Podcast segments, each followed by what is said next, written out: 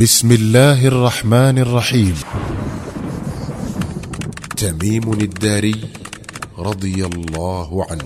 نزحت قبيلة لخم القحطانية عن بلاد اليمن السعيدة بعد خراب سد مأرب واستوطنت بلاد الشام.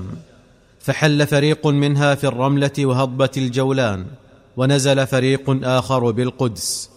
فدعيت حينا من الدهر بيت لخم ثم حرفها الناس فجعلوها بيت لحم واتصل اللخميون بجيرانهم الروم فدان بعضهم بالمسيحية بينما ظل بعضهم الآخر يعبد المشتري ويحج إلى صنم يدعى الأقيصر أقيم على مشارف الشام.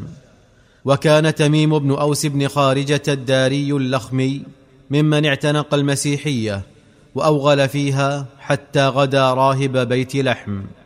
وفي ذات يوم عرضت لتميم الداري حاجة في قرية مجاورة فقام إلى مسحه الأسود فلبسه وشد على وسطه زناره وأرخى طرفيه على جنبه وتقلد قلادته التي يتدلى منها صليبه الفضي ثم اعتمر قلنسوته الصغيرة ومضى ميمما وجهه شطر القرية.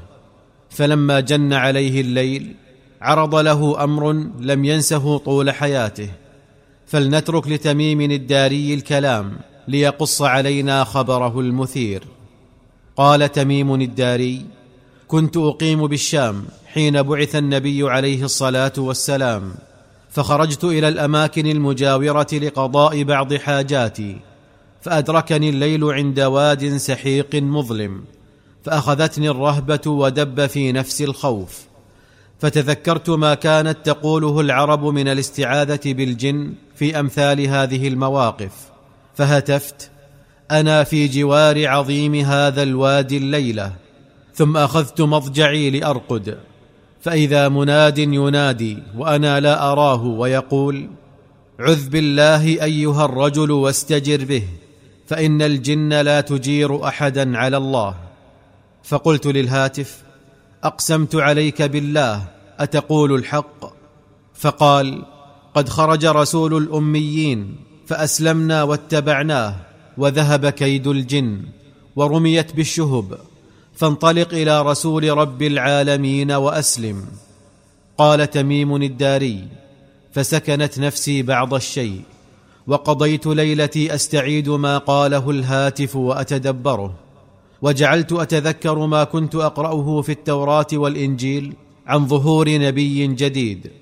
قال تميم فلما أصبحت ذهبت إلى دير أيوب وكان فيه راهب طاعن في السن أثق بعلمه وفهمه فأخبرته الخبر وسألته عنه فقال صدقك الهاتف فإن هذا النبي يخرج من أرض مكة وهو خير الأنبياء فبادر إليه ولا يسبقنك أحد إليه إن استطعت خلع تميم الداري ثياب الرهبانية وصحب أخا له يدعى هندا وطفقا يقطعان الطريق بين بيت لحم والمدينة ليلقيا رسول الله صلى الله عليه وسلم ويعلنا إسلامهما بين يديه ويقيما بجواره.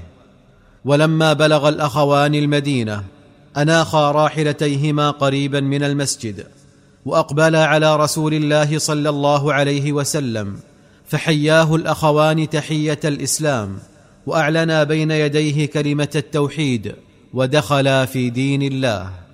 وهنا قال تميم للنبي عليه الصلاة والسلام إن الله مظهر دينك يا رسول الله وناشر لواءك في الآفاق. وأنا قد خلفت ورائي أهلي وموطني وجئت لانقطع إلى الله ورسوله صلى الله عليه وسلم. فهب لي قريتي جبرين إذا فتح الله على المسلمين. وملكوا بيت المقدس. فقال عليه الصلاة والسلام هي لك. قال تميم اكتب لي بذلك كتابا يا رسول الله. فكتب له النبي عليه الصلاة والسلام كتابا بذلك. ثم دارت الأيام وجعلت جيوش المسلمين تشرق في أرض الله الواسعة وتغرب. وطفقت حصون الشرك تتهاوى تحت سنابك خير المؤمنين. حصنا إثر حصن. وتوالت بشائر الفتح على مدينة رسول الله صلى الله عليه وسلم فما تكاد تزف بشارة حتى تهل أخرى إلى أن كانت سنة خمس عشرة للهجرة حيث جاء البشير إلى أمير المؤمنين عمر بن الخطاب من قائده عمرو بن العاص يبشره باستسلام بيت المقدس. ويخبره بإصرار أهلها على أن يكون خليفة المسلمين عمر بن الخطاب هو الذي يعقد لهم الصلح ويدعوه إلى الشخوص إلى أولى القبلتين وثالث الحرمين.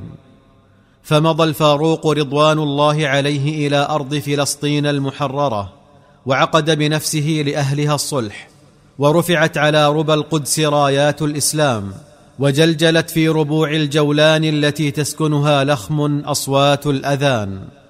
وهنا قام فتى لخم تميم الداري إلى عمر بن الخطاب وقال يا أمير المؤمنين ها هو ذا بيت المقدس قد فتحه الله على المسلمين. وإن رسول الله صلى الله عليه وسلم وهبني قريتي جبرين. فأنفذ لي ما وهبنيه رسول الله صلى الله عليه وسلم. فقام أحد الصحابة وقال ومن يشهد لك بذلك؟ فقال عمر بن الخطاب أنا أشهد بذلك. وأنفذ الفاروق هبة النبي عليه الصلاة والسلام لتميم الداري. لزم تميم الداري منذ أسلم مسجد رسول الله صلى الله عليه وسلم فما يكاد يبرحه إلا قليلا. وعكف على كلام الله يتلوه آناء الليل وأطراف النهار حتى جعل يتم المصحف مرة في كل سبعة أيام ووقف نفسه على خدمة كتاب الله فكان خامس أربعة جمعوا القرآن على عهد رسول الله صلى الله عليه وسلم. أحس تميم الداري متعة العبادة فغدا لا يعدل بها لذة من لذات الدنيا وتذوق حلاوة التهجد في الليل. فأقبل عليه بجسده وروحه والتزمه أشد التزام. كان إذا أقبل الليل وأسلم الناس جنوبهم إلى المضاجع هب من رقدته وتوضأ فأحسن الوضوء وعمد إلى حلة له شراها بألف درهم فارتداها وأخذ زينته تامة كاملة ليمثل بين يدي ملك الملوك ويحظى بقربه في نجوة من الناس. ثم يمضي ليلته كلها متهجدا قائما بآي القرآن. وكان إذا مر بآية فيها ذكر الجنة طار شوقا إليها. وإذا مر بأخرى فيها ذكر النار زفر زفرة كأن لهيب جهنم في أحشائه. قرأ ليلة قوله عز وجل أم حسب الذين اجترحوا السيئات أن نجعلهم كالذين آمنوا وعملوا الصالحات سواء محياهم ومماتهم ساء ما يحكمون فاخذته رعده من خشيه الله واستبدت به رهبه من خوف عقابه فما زال يصلي بهذه الآية منذ العشاء إلى أن أسفر الفجر.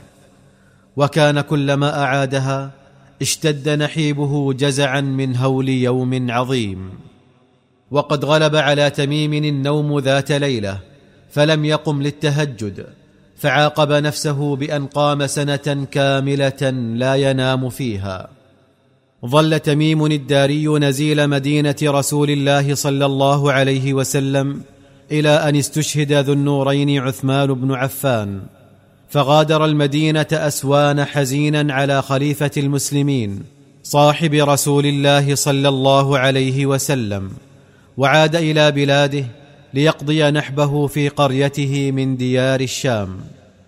رضي الله عن تميم الداري العباد السجاد دفين منطقة الجولان ونور له في قبره وأسكنه عاليات الجنان.